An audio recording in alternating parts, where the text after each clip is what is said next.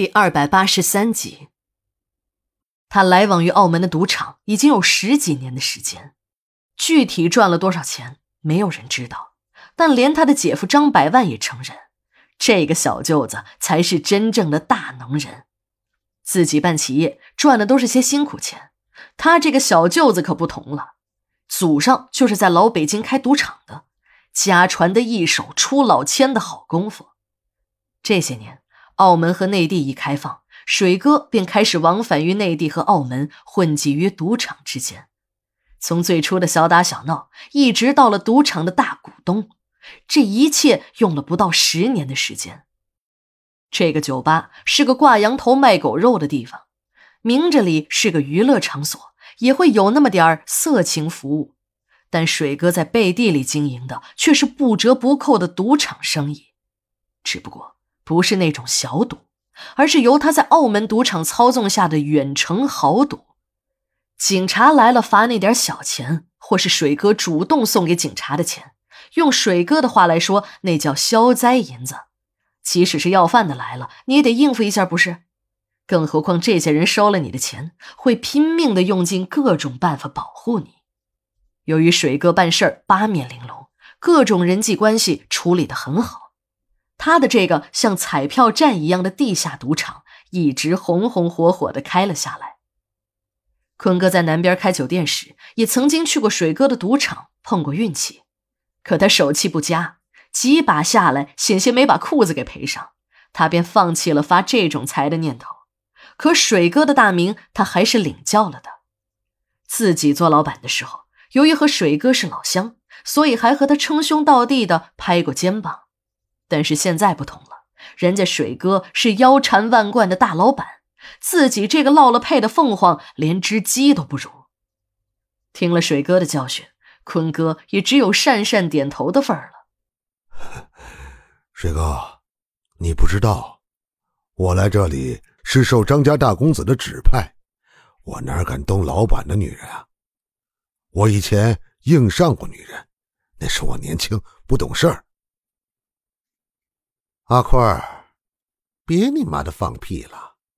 你小子是耗子尾巴上绑鸡毛，天生就不是什么好鸟。老子在江湖上混了这么多年，吃过的盐比你吃的饭都多。你小子一撅尾巴，我就知道你拉几个屎蛋。你都干过啥？你心里想的啥？我还不知道。你专门好硬上弓那口，谁不知道？这件事的起源还是坤哥在南方开酒店时，有的客人对小姐的被动接受非常不满意，便对他们说：“哎呀，你的这些个小姐呀，一个个直挺挺的，也就比死人多口气儿，还没等上呢，就在那开始叫，听起来这个心烦呀。就这种货色，和买二斤猪肉扎个眼也没有什么区别。”你就不会整点野味让我们尝尝？坤哥为了迎合客人的需要，便搞出了这种野蛮服务。在自己的亲自训练下，小姐和客人们玩时装作不情愿，客人们也会在撕扯光小姐的衣服和小姐一阵厮打后再进入正题。这样，客人们除了满足自己的基本要求，还有一种征服的成就感。经阿坤训练过的小姐们，那都是绝技满身，顾客盈门。但让阿坤奇怪的是，自己为张百万培养了不少合格的人才，这些人才只看见进张百万的假日酒店和度假村，但出来的却很少。他私底下也打听过，一个跟自己关系不错的张家亲信告诉他：“你阿坤最好低头做事。”别张耳朵，也别张嘴，要不然连怎么死的你都不会知道。张百万能大度的收留他这个落魄的老板，也是这个原因。也许是水哥听他姐夫张百万说过这些事儿，所以才会对自己产生误解。坤哥刚要开口解释，可看了一眼水哥对他不屑的眼神，他只得恨恨的在心里骂了句娘，悻悻的离开了。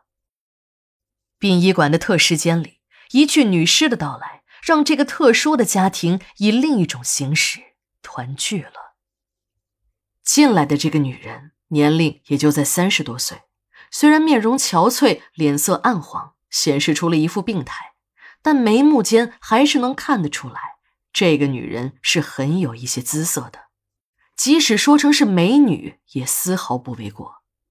这个女人看起来有点眼熟，我好像在哪儿见到过。我仔细的端详了一下，想起来了，这个女人就是那天我们管理解剖处理艾滋女尸时，一个陌生的女人站在老解剖室的门口向里面望，就是这个女人。这个女人的到来，让原本吵成了一锅粥的解剖室一下子变得安静了下来。这个人一路走过。原本像疯狗一样的张百万，早已经变成了霜打的茄子。那何大头不但成了哑巴，还把头垂得很低，就差没把脑袋藏到裤裆里了。张百万的老婆刚想嘀咕几句，还没等他张开嘴，便挨了张百万一脚。这下霞姐也扭过了头，干脆装作什么都没看见。解剖室里原本剑拔弩张的火药味没有了，取而代之的。是一种各怀心腹似的莫名其妙。